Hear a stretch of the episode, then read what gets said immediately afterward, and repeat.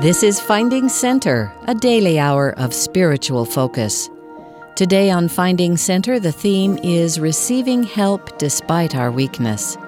In the first half, Gerald Caussé shares his address, For When I Am Weak, Then Am I Strong. Then in the second half, Kent P. Jackson speaks on Receiving.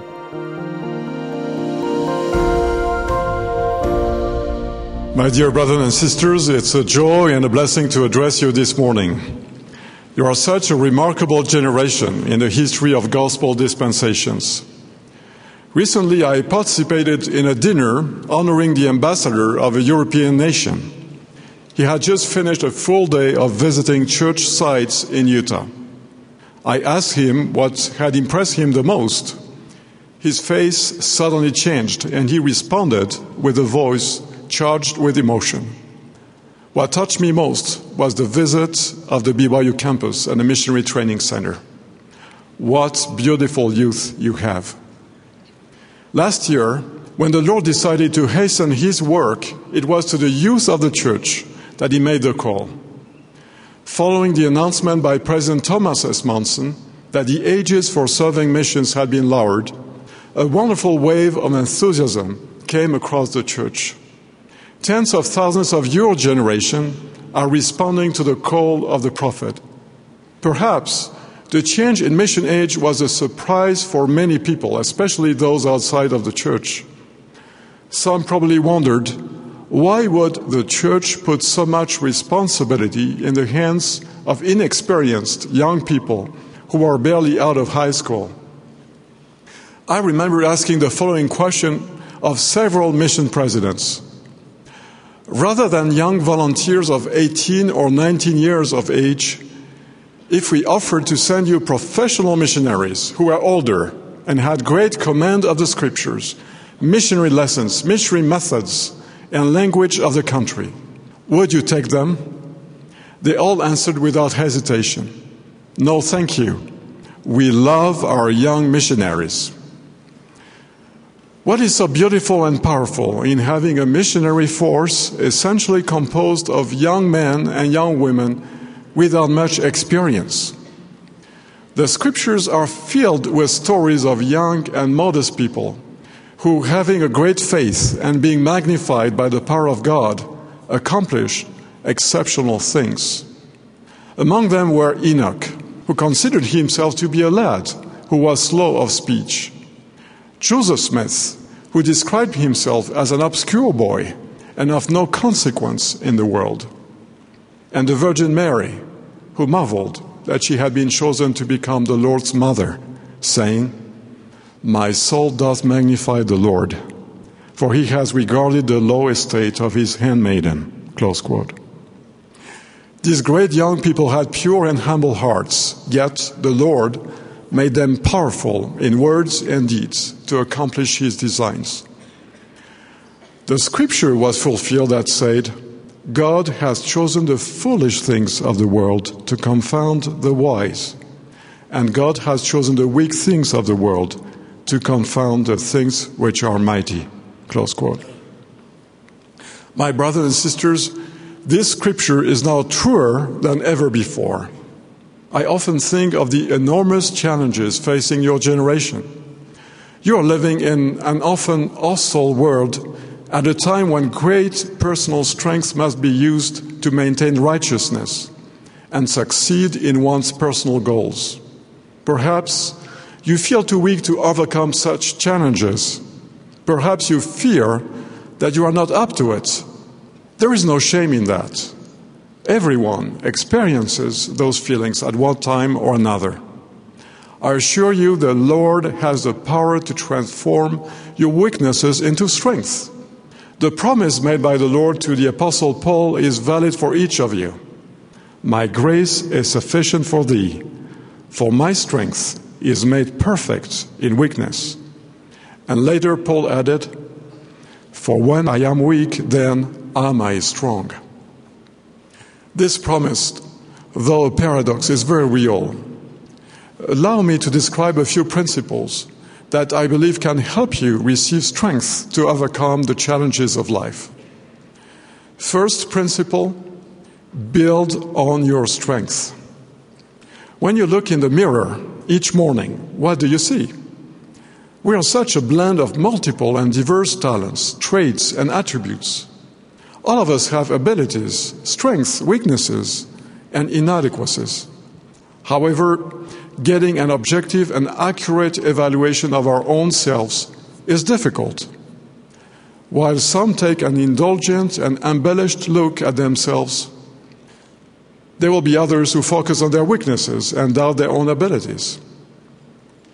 One of the most comforting teachings of the gospel is that each son and daughter of God, every one of us, is born with an inheritance of gifts, talents, and abilities that can help us through our healthy mission. The scripture says, For there are many gifts, and to every man is given a gift by the Spirit of God. We cannot be happy and successful in life without gratefully acknowledging those gifts and doing all we can to develop them. Our problem is never that we have no strength. The problem comes when we do not recognize our strengths and build upon them. A couple of years ago, I saw a film about King George VI, who led the United Kingdom through the dark hours of World War II. When he was forced to take the throne after his brother's abdication, he doubted his ability to become the powerful leader the country needed in the face of war. George didn't have the charisma of his predecessors. He also had a disabling speech impediment, and his most dreaded fear was that he would have to speak to the nation in an effort to galvanize them toward victory. One scene depicts George watching television as, as Hitler stirred up his nation to engage in war. Hitler's ferocious rhetoric and proclaimed invincibility contrasted with George's humility and apparent vulnerability. However, George refused to let his weakness overwhelm him. Instead, he used his God given gifts of dignity, courage, and perseverance to overcome his disability through long and exhausting therapy. He eventually addressed the nation in a powerful speech and became the right man at the right place to lead his people to victory. Like George VI, all of you have received remarkable abilities and strength from the Lord on which you can build to overcome your weaknesses and bless the lives of others.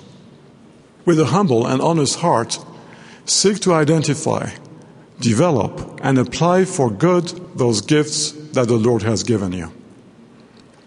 Second principle recognize your personal limitations. In order to become strong in the Lord, we need to recognize our personal limitations. For some, one of the life's greater challenges is accepting their own limits. Because of pride, they prefer to see themselves as bigger, stronger, and more capable than they really are. They want to create this illusion both to impress others and especially themselves. I would like to share an experience from my youth. When I was 15, I noticed that my vision was getting progressively worse. At the time, for a reason that I have a hard time understanding now, I didn't want to recognize nor accept it. I hid the truth from my relatives, my teachers also, and my life began to get more and more difficult. Being unable to read the chalkboard, I had to copy over the shoulders of my classmates. When on the street, I was no longer able to read signs and traffic signals, which caused me to take the wrong bus many times and get lost. Several months passed before a medical checkup in high school liberated me from my secret. I had to resign myself to wearing a magnificent pair of glasses, which to my great surprise made life much more practical and enjoyable than I had imagined. One reason we may not want to acknowledge our personal limitations is that weakness is perceived by society as a fault or a failure. The world values the cult of the invincible. Superheroes from Batman to Superman abound in our media. This ideology leads to dangerous behavior. We see people who want to hide their problems under the appearance of strength through boasting, aggressiveness, and abusive behaviors. Some are so obsessed to outperform others that they turn to drugs or other stimulants in order to do so. Still others lose themselves in egotism and self admiration. These forms of pride lead to disappointment, ineffectiveness, or worse. God is not the God of superheroes, nor of people without weaknesses. Such beings do not exist. He helps people like you and me, those who recognize their limits and their weaknesses, and seek His help and guidance. Failing to recognize our limitations will block our progression. On the other hand, accepting them humbly lays the foundation for eternal progression. Recently, I had the opportunity to interview Gail Yone. Gail is a former BYU student from France. At the age of 31, while he was in the final year of his medical school, he participated in a snowboard competition at Snowbird. It turned out to be very tragic for him. He missed his second jump and crashed from a height of 40 feet onto the icy snow below. When he regained consciousness, he realized that he had lost feelings in his lower limbs. After four years of medical studies, Gail understood what pain in his stomach and numbness under his belly button meant. He was indeed paralyzed. Gail said that on the day following the accident, he awoke with feelings of intense distress. He thought to himself, There are many simple things in life, such as going to the bathroom, that I can no longer do on my own. If that is how I am going to have to live, maybe it's better for me to die. Shortly thereafter, he met another patient at the hospital who was a quadriplegic. That patient confided in him, I would so much like to have arms like yours. This was a key moment for Gail. If someone could be envious of what he had, he should be grateful to still have it. Gail testifies. We all want something more. I believe that is human nature. But I discovered that the key to happiness is to accept ourselves as we are, to be content and to live with what we have. I miss my legs terribly. But in the end, I don't have any other choice but to move forward and try to be happy without them. During the time he was at the hospital, he learned more about pain and about caring for patients than he could have learned in several years of medical school. Gail decided to specialize in rehabilitative medicine. Today, he's a renowned doctor who works with patients suffering from spinal injuries, amputations, strokes, and seizures, and multiple sclerosis. His patients praise his empathy and his ability to understand their problems. For Gail, the acceptance of his limitations was the starting point for his own exceptional progress. Now, the third principle rely on the Lord. In the northern provinces of Canada, there is an old fable, or a version of this old fable, about two geese and a tortoise. They had a strong friendship. The story goes something like this When fall arrived, the geese planned to migrate south for the winter. One evening, the geese worried about the situation of their friend, the tortoise. It is too bad that you can't fly, said one of the geese. You will certainly miss us. How will you survive? I have an idea, responded the tortoise. Why not find a good stick that you can hold in your beaks? I will hold on to it with my teeth. Thus, when you fly south, I will fly with you. Do you think you are strong enough to hold on for such a long time as the other goose? Certainly, I am very strong, said the tortoise. A few days later, somewhere over Montana, a farmer raised his eyes and saw something unbelievable. Two geese flying over his head with a stick in their beaks and a tortoise holding onto the stick. He cried out, That's incredible! Who has such a great idea? Knowing that it was his idea, the tortoise couldn't resist and cried out, It was I. And the tortoise fell. this story illustrates how pride leads its victims to their fall. It whispers to them, You can't get there all alone. You just need a little intelligence and strength. This reasoning may work in certain aspects of our life. However, it is of no value in accomplishing the core purpose of our existence. Are our personal abilities, intelligence, and work sufficient to enable us to fulfill the measure of our creation? Can we, by our own efforts, raise ourselves to the level of perfection required to return to the presence of God? Certainly not. True wisdom includes recognizing our dependence on our Creator and His Son, Jesus Christ, to reach our full potential. Whatever our personal capabilities, we know that no flesh can dwell in the presence of God, save it be through the merits and mercy and grace of the Holy Messiah. Where pride says, I am the one who did it, wisdom prefers to recognize God empowered me to be able to do it. After the remarkable success on his mission among the Lamanites, Ammon humbly recognized the hand of the Lord in these terms Yea, I know that I am nothing. As to my strength, I am weak. Therefore, I will not boast of myself, but I will boast of my God. For in his strength I can do all things. Yea, behold, many mighty miracles we have wrought in this land, for which we will praise his name forever. Recognizing our personal limitations doesn't mean that we should put ourselves down and wallow in our weaknesses. Accepting our limitations is not an excuse to limit ourselves. On the contrary, as disciples of Jesus Christ, we aspire to that which is better and more elevated. The goal of our existence is to be raised to a level of perfection that will allow us to return to live in the presence of our Heavenly Father.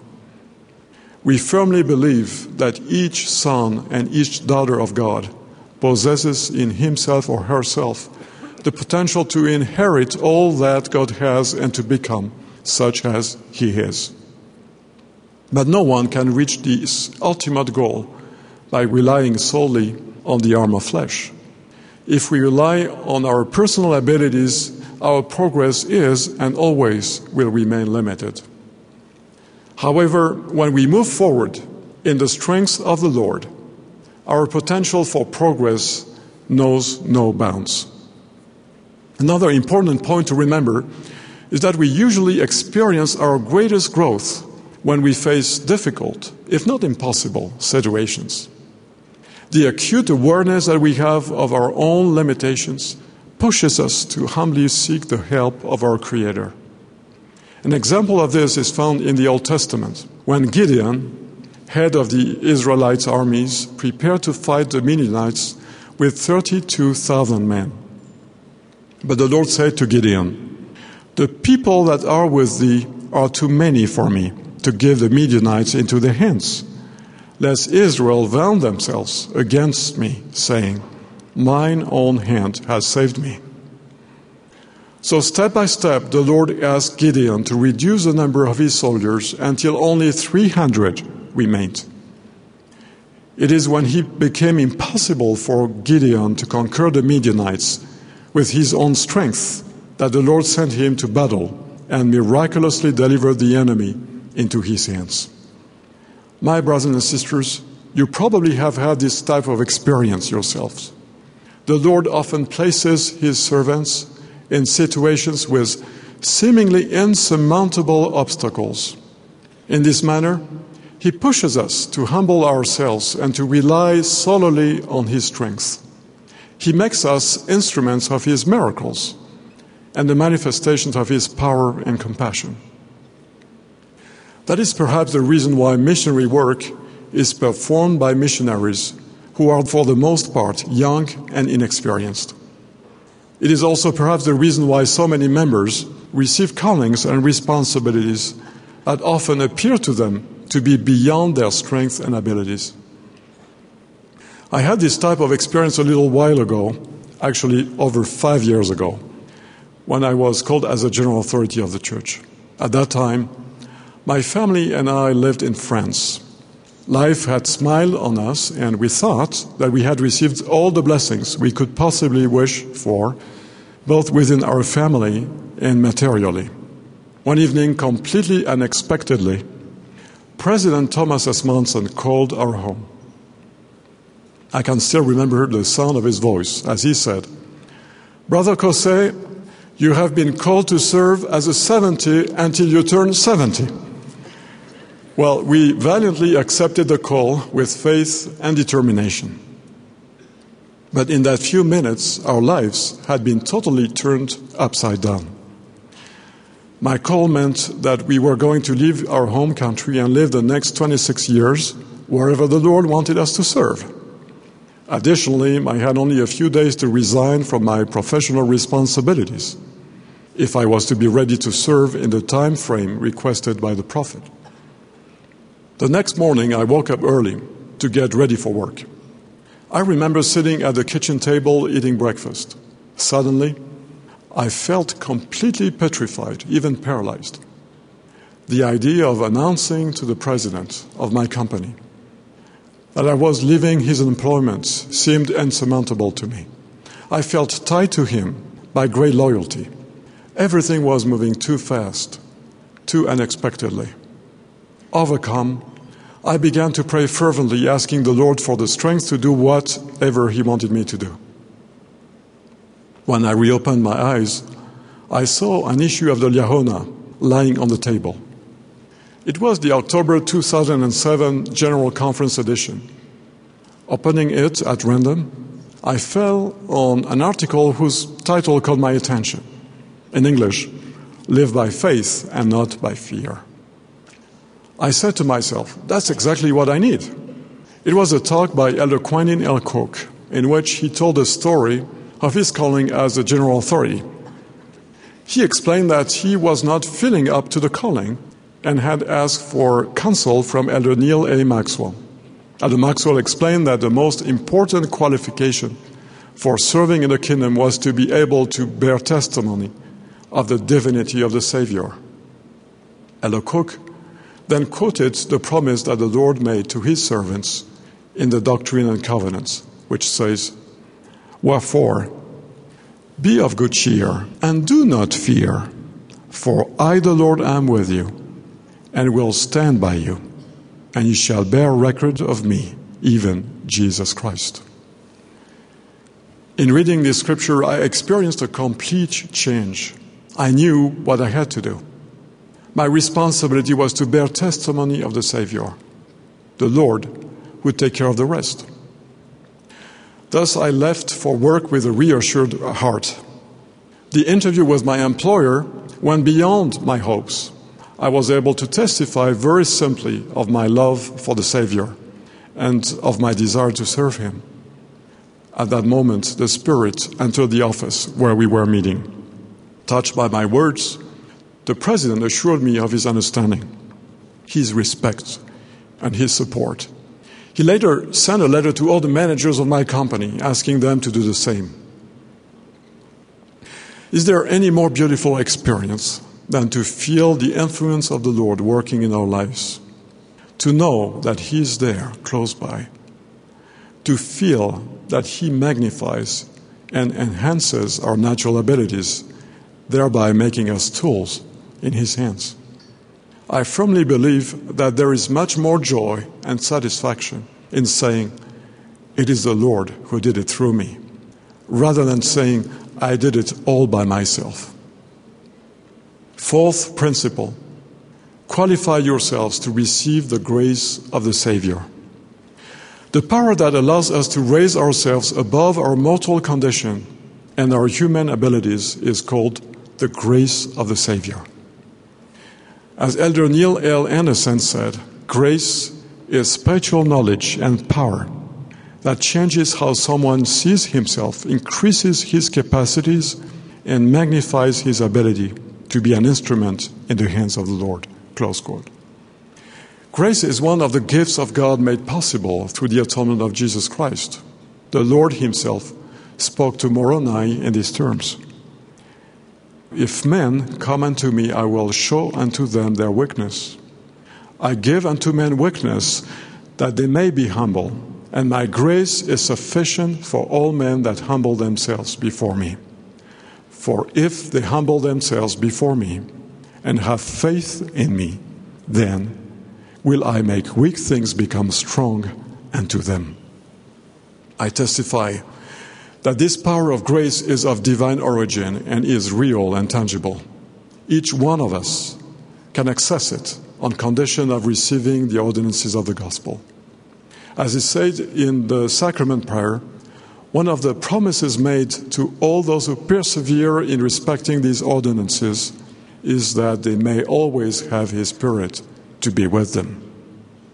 The Spirit of the Lord, or the Holy Ghost, is the agent of the atonement. Thanks to his gentle influence, we can feel the love of the Savior and receive his grace in our lives. When the Spirit accompanies us, we become aware of a powerful transformation taking place within us as our weaknesses are transformed into strength and our natural abilities are magnified and enhanced beyond even what we believe is possible. The Spirit sanctifies us and progressively raises us beyond our mortal condition. My young brothers and sisters, I express my love for you and my deep admiration for the example and strength you are for the entire church. Each of you has been endowed with a remarkable set of gifts, talents, and abilities. As you build upon these strengths, humbly recognize your personal limitations, remain faithful to your covenants, and put your confidence in the Lord. You will see your weaknesses transformed into strength through the power and grace of His atonement. You will have the ability to meet the challenges you will face in your life. With Paul, you will be able to say, For when I am weak, then am I strong. Of these things I testify humbly. In the name of Jesus Christ. Amen. You've been listening to Finding Center. Our theme today is receiving help despite our weakness. We've just heard from Gerald Caussé. After the break, we'll return with Kent P. Jackson for Receiving.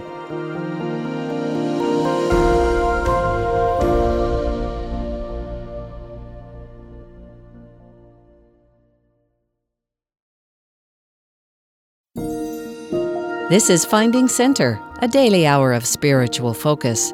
Our theme today is receiving help despite our weakness. Next is Kent P. Jackson, BYU Professor of Ancient Scripture at the time of this address, titled Receiving. When I was young, my parents reminded me often that it is better to give than to receive. I used to hear this frequently at Christmas time. The statement is true enough because the natural man is selfish, and learning how not to be selfish is one of the most important pursuits of life. But today, I would like to discuss the reasons why it is important that we learn how to receive. Because this is a lesson that I am trying to learn myself, much of my address will be autobiographical. When I graduated from high school, I had the opportunity to spend the summer and fall with two friends working in a factory in a city far from home. We attended the local branch of the church. The members there thought that we were an interesting bunch. Three young men away from home, going to work in a factory each day, doing things we weren't particularly good at, yet obviously surviving from day to day. We often received invitations from branch members to have dinner at their homes, and we always turned them down. It wasn't until years later that I realized that to do so was a big mistake. You see, we turned them down because we thought it was the noble thing to do. We had sufficient finances, we could take care of ourselves, and we didn't want to inconvenience anyone. We didn't realize at the time that in not accepting invitations to dinner, we were missing out on good experiences and fellowship with kindly Latter day Saints. But more important, we were depriving others of the blessing of serving us, and we were depriving ourselves of the blessing of receiving their service. Our real issue, of course, was pride. We were too proud to receive service from others who wished simply to bless our lives. It is remarkable how often the scriptures teach that we must receive. For example, when we are confirmed members of the church, we are told to receive the Holy Ghost. We cannot compel or conjure the Spirit's presence. We can only receive what has been freely offered. Likewise, the verb commonly used with the phrase remission of sin is receive. We can't make a remission of sin earn it, attain it, or create it. Our faithfulness is required, but it is Jesus' agency that brings the remission of our sins to pass.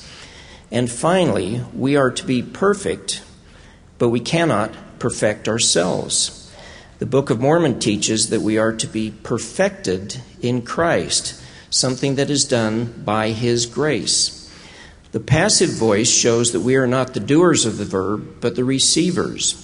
Indeed, any notion that we have of spiritual accomplishment or self sufficiency is shattered as we read the Scriptures and come to a better understanding of the gospel. Peter learned this lesson the hard way when he refused Jesus' humble act of servitude, saying, Thou shalt never wash my feet. Jesus responded, If I wash thee not, thou hast no part with me. Once I was in Turkey with a busload of American tourists. One day we were sitting in our bus after a visit, waiting to continue our trip. Next to where we were parked was a fruit and vegetable shop. As we were sitting on the bus, I noticed a boy about 10 years old leave the shop and board the bus with a box of fresh cucumbers to give to the people on the bus. Middle Eastern cucumbers are sweet and delicious, and people eat them for snacks. The boy had dressed up for his mission to our bus with his suit coat on and his hair freshly combed and still moist from the combing. I was touched by the kindness of the boy and his shopkeeper father for providing this treat as an act of love and hospitality for the foreigners in their town. It was in keeping with what I've grown to love so much from the culture of Muslims in the Middle East. The smiling boy walked from the front of the bus to the back offering the delicious treats along the way. There were enough for all. As he began to walk back to the front of the bus, someone offered him money, which he refused. Getting money was not the boy's objective in bringing the cucumbers. The American became insistent and eventually stuffed some money into the boy's pocket, much to the boy's embarrassment and dismay. As he tried to escape to the front of the bus, others followed suit putting money in his pockets or throwing it in his box. As he made his way to the front exit, I noticed his expression change from happiness to disappointment to embarrassment to sadness. By the time he arrived at the front, he was in tears. I was heartbroken and embarrassed. The boy was deeply hurt. His act of love had been prostituted into an act of business. But the people on the bus, all fine people, felt good about themselves. They felt justified. Someone had provided them with a service for which they needed to pay. They had paid their own way, and they didn't want to owe anything to anybody. I have found that the philosophy of self sufficiency that underlies these instincts runs deep in many Latter day Saints. Some think, I don't need any help. I can take care of myself, and everybody else should do the same. This idea forms the basis of the political and social feelings of many, and it has caused not a few Latter day Saints to miss blessings in life, but also to misunderstand the nature of the gospel. In fact, God has created us to be dependent on others. And dependent means that we must quickly learn that others have things to offer us without which we cannot live. It is true that many of the Lord's creations never see a parent and are able to be self sufficient the moment they hatch out of an egg, but not so with God's children. The most helpless creature on the planet is a newly born human, which could not survive for more than a few hours without immediate care. Newborn humans are programmed from birth to receive and to do so for many years. We remain dependent on others for the basics of life for a long time and usually aren't financially independent until our mid 20s or later. Along the way, our quest is to continue receiving where we must, but to learn independence so eventually we can do more for ourselves. The conflict between our dependence and our imagined self sufficiency starts early. Children, still very dependent on their parents, do things to demonstrate their independence. This was the source of most of the traumas that you had with your parents while you were growing up. Some of the greatest lessons of life and the sweetest experiences result from the giving and receiving between parent and child. Watching my children learn to walk was one of the best experiences of my life. Watching them learn to drive was not. Watching my children learn to speak, to read, to make decisions, participating in their baptisms and ordinations and witnessing their marriages made me a better person and welded our hearts together. And seeing them go off on their own with various levels of independence has been a blessing both for parent and child. But we remain dependent in many ways throughout our lives. Sister Jackson and our four adult daughters are best friends and have frequent outings together. I still miss my parents, both of whom passed away in recent years, and even my grandparents, who died 40 years ago. The emotional bonds of mutual dependence within families are part of God's plan, and they are not intended to go away, even with death. Sometimes, when things go very wrong, we have a clear understanding of our need for others and know that we have no choice but to ask for and receive help. On those occasions, our plight is obvious. Years ago, I was with a friend from another university driving through the deserts of Jordan looking at obscure archaeological sites. In the middle of nowhere, we had a flat tire. We soon found that there was not a workable spare in our rental car. This was in the days prior to cell phones, so we had no option but to ask for help from total strangers. We jacked up the car, took off the tire, and stood by the side of the road. The very first vehicle that came by stopped and took us in. It was a small local bus. The occupants of the bus immediately got into a vigorous discussion about where the nearest tire shop was located. When they sorted it out, the van took us out of its way to a tire shop in a nearby town. The driver would accept no fare for a transportation. The repairman fixed the tire and wouldn't accept money for the repair job. We then stood out on the highway with our tire, newly repaired. And again, the first vehicle that came by picked us up and took us back to our car. We put the tire back on and went on with our trip. The next morning, we headed off again for another day of exploration. History repeated itself. We soon had another flat tire with no spare. We jacked up the car, took off the tire, and stood by the side of the road. The first vehicle that came along stopped, let us in, and took us to a tire shop in the next town. The repairman fixed the tire, and we then stood out on the side of the road with our newly repaired tire and again, the first vehicle that came along picked us up and took us back to our car. We put the tire back on and went on with our trip. Now, you are probably thinking one or both of the following thoughts. Number one, was there ever really a time in which there were no cell phones? Number two, this story would never happen in Provo.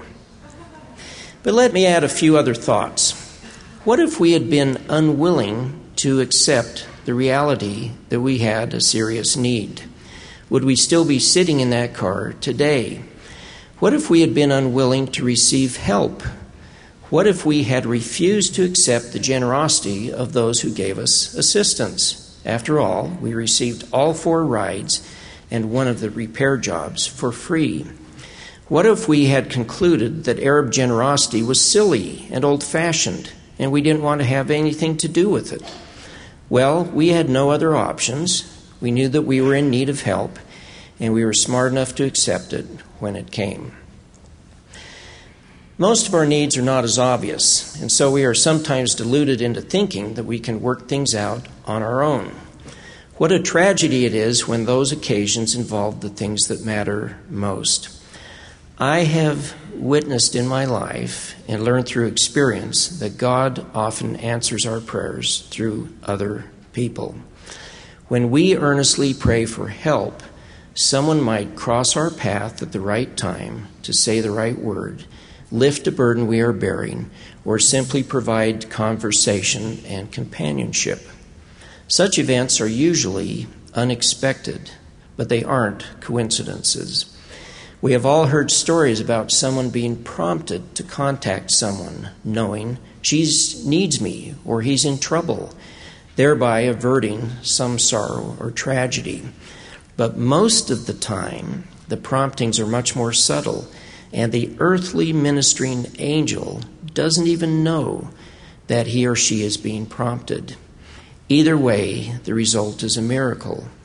The New Testament tells us that some have entertained angels unawares, a reminder that we are always on the Lord's errand to bless others, and that others are on the Lord's errand to bless us.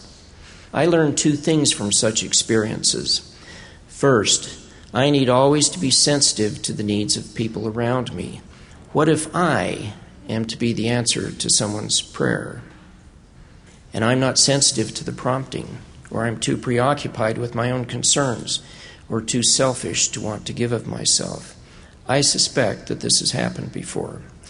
Second, I need to be humble enough to receive of the kindness of others. How foolish it would be for me to ask the Lord's blessing and then turn down those He sends to respond to my prayers. Learning how to receive is an antidote to pride. King Benjamin asked, are we not all beggars?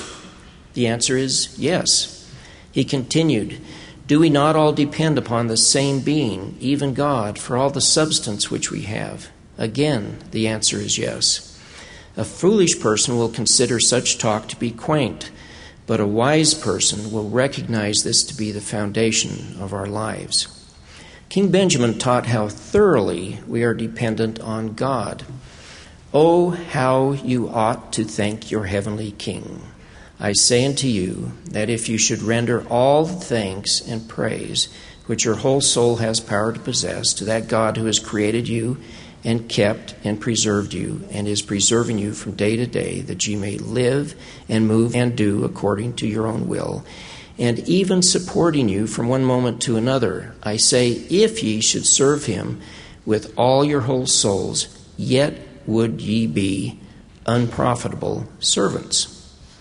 And behold, all that he requires of you is to keep his commandments. And if ye do keep his commandments, he doth bless you and prosper you. He doth require that ye should do as he hath commanded you, for if ye do, he doth immediately bless you. And therefore he hath paid you. And ye are still indebted unto him, and are, and will be, forever and ever. Therefore, of what have ye to boast? And now I ask, can ye say aught of yourselves? I answer you, Nay. Ye cannot say that ye are even as much as the dust of the earth. Yet ye were created of the dust of the earth, but behold, it belongeth to him who created you. Now, how are we to respond to this situation? King Benjamin says that we can't even boast of the dirt we're made of because we don't own the dirt. God creates us, preserves us from day to day, gives us breath so we can do what we want, and supports us from one moment to the next. We can't do any of that on our own, and yet we can't repay Him for any of it either. Moreover, when we do what He asks us to do, obey His commandments, what does He do? He immediately blesses us again, and hence pays us. which places us even more in his debt. We can't pay God back. We can never be even with him. We will always owe him. If you want life to be fair, you have come to the wrong planet. In the long run, the eternal long run, we all get much, much more than we deserve. The word grace means service freely rendered. In a gospel context, grace is what the Father and the Son do for us that we cannot do for ourselves. The list is very long. Think about our eternal existence. We have a spirit that we did not create, it is a gift of grace from God. We have a physical body that we did not create. It is a gift of grace from God, brought to pass by the service of others. We cannot baptize ourselves, ordain ourselves, bless ourselves, endow ourselves, or seal ourselves. All are gifts of grace from God, brought about by the service of others. We cannot take away our own sins. The atonement is a gift of grace from God, brought about through Jesus Christ. Likewise, we cannot resurrect ourselves. That will be a gift of grace from God. We cannot clothe ourselves with eternal glory. That also will be a gift of grace from God. Indeed, the gospel teaches us that we cannot bring ourselves to heaven. If we want to have a happy eternity, we need to receive the atoning work that only Jesus Christ can do. We must admit that there is no way we can pay him for it, and there is nothing we can give him to make us even. The only thing he asks in return is that we keep his commandments. And when we do, he then blesses us more. Thus King Benjamin asks, Of what have ye to boast? Can ye say aught of yourselves? I answer you, Nay. So, what are we to do? The point is that we are to admit that this inequity exists. We are to receive this moral imbalance and receive it gladly, embrace it, welcome it, and feel good about it. But as King Benjamin said, feeling good about it is not to boast, but to be thankful for it. We don't need to be embarrassed about our debt to our Heavenly Father and His beloved Son. Our Father in heaven will always be our God and Jesus will always be our Savior. Through all eternity, we will sing praises to their names and acknowledge our indebtedness to them. In this life, we need to be truly and deeply thankful. Our thankfulness will motivate us to obediently keep their commandments, not out of guilt or debt or fear, but out of genuine love for them. We keep God's commandments and love Him, as the Apostle John taught, because He loved us first, and then He blesses us more. How then do we translate this attitude of receiving into our relations with other people?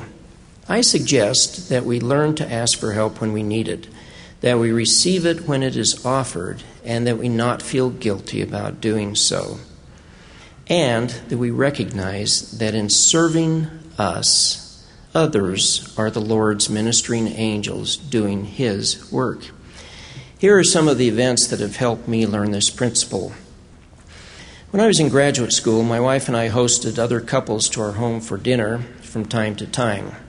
We soon found that the instinct of many people was that if we invited them to dinner, they owed us a dinner in return. We enjoyed the fellowship, but this made the dinners a trade which wasn't what we had in mind. After some consideration, we changed our strategy and we told the people we invited that if they wanted to return the favor, they should do so by inviting others to their home instead of us, thus spreading the blessing of hospitality. I thought it was a good idea, but we probably offended a lot of ward members. Sister Jackson and I are aware that other people pray in our behalf in some ways, prayers offered in our behalf by others may be more powerful than those we pray for ourselves. We know and feel the power of such prayers, and doing so has motivated us to reach out in our own prayers beyond our own small circle in ways that we never did before. We live in a very loving neighborhood where blessing the lives of others is part of the day to day culture. Once or twice a year, we have a neighborhood picnic on our street. On one such occasion, about a dozen years ago, I was sitting in a lawn chair eating. I was having a hard time getting my cup of lemonade to sit securely on the grass next to my chair without tipping over. Some of you may have had a problem like that before. Noticing my plight, a little girl from the neighborhood, about five or six years old, ran over and volunteered to sit on the ground next to my chair and hold my cup steady on the grass. It would have been a lot less work for both of us if I had just drunk the lemonade. But I couldn't resist the pure hearted offer of service. Every so often, I would tell her I needed a drink. She would hand me the cup I would drink, and then she would put it back on the grass and hold it steady until I needed it again. Every Saturday, my bishop works his way down our street, edging people's lawns. What a tremendous image it provides for us to see this good, humble man serving his neighbors in this way. I didn't ask him to do our lawn, he just showed up one day and did it. At first, I was embarrassed to see him out working in my front yard. He is a very busy man with much to do, and I hadn't edged our lawn since the 1980s.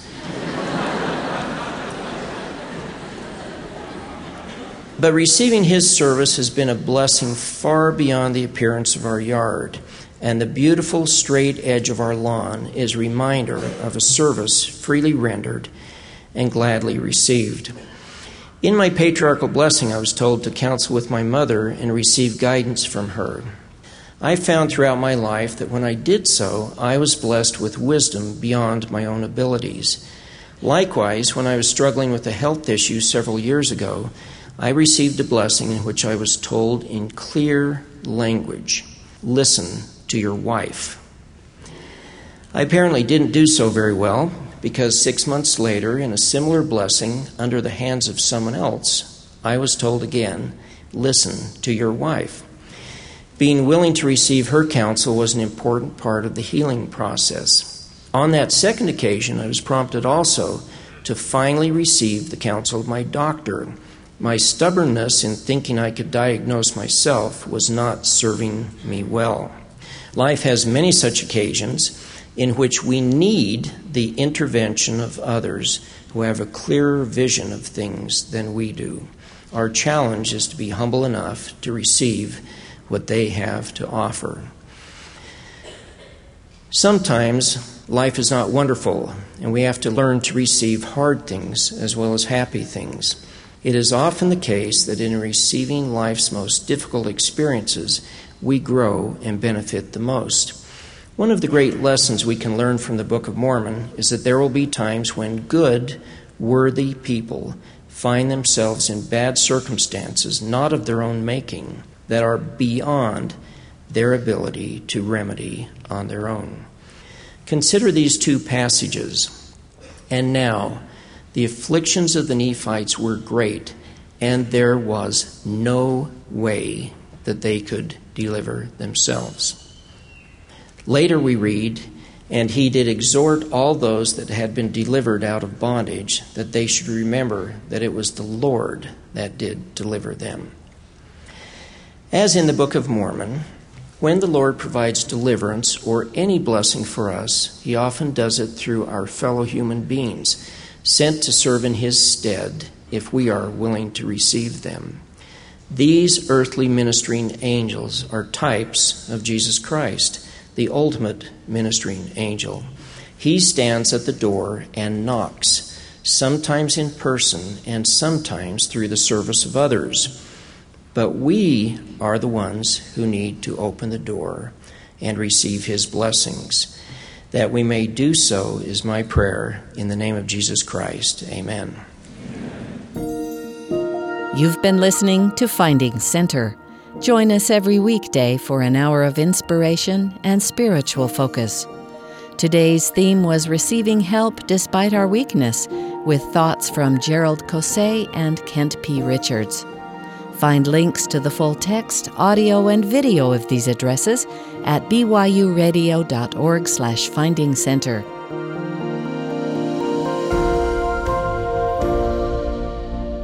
Finding Center is a production of BYU Broadcasting.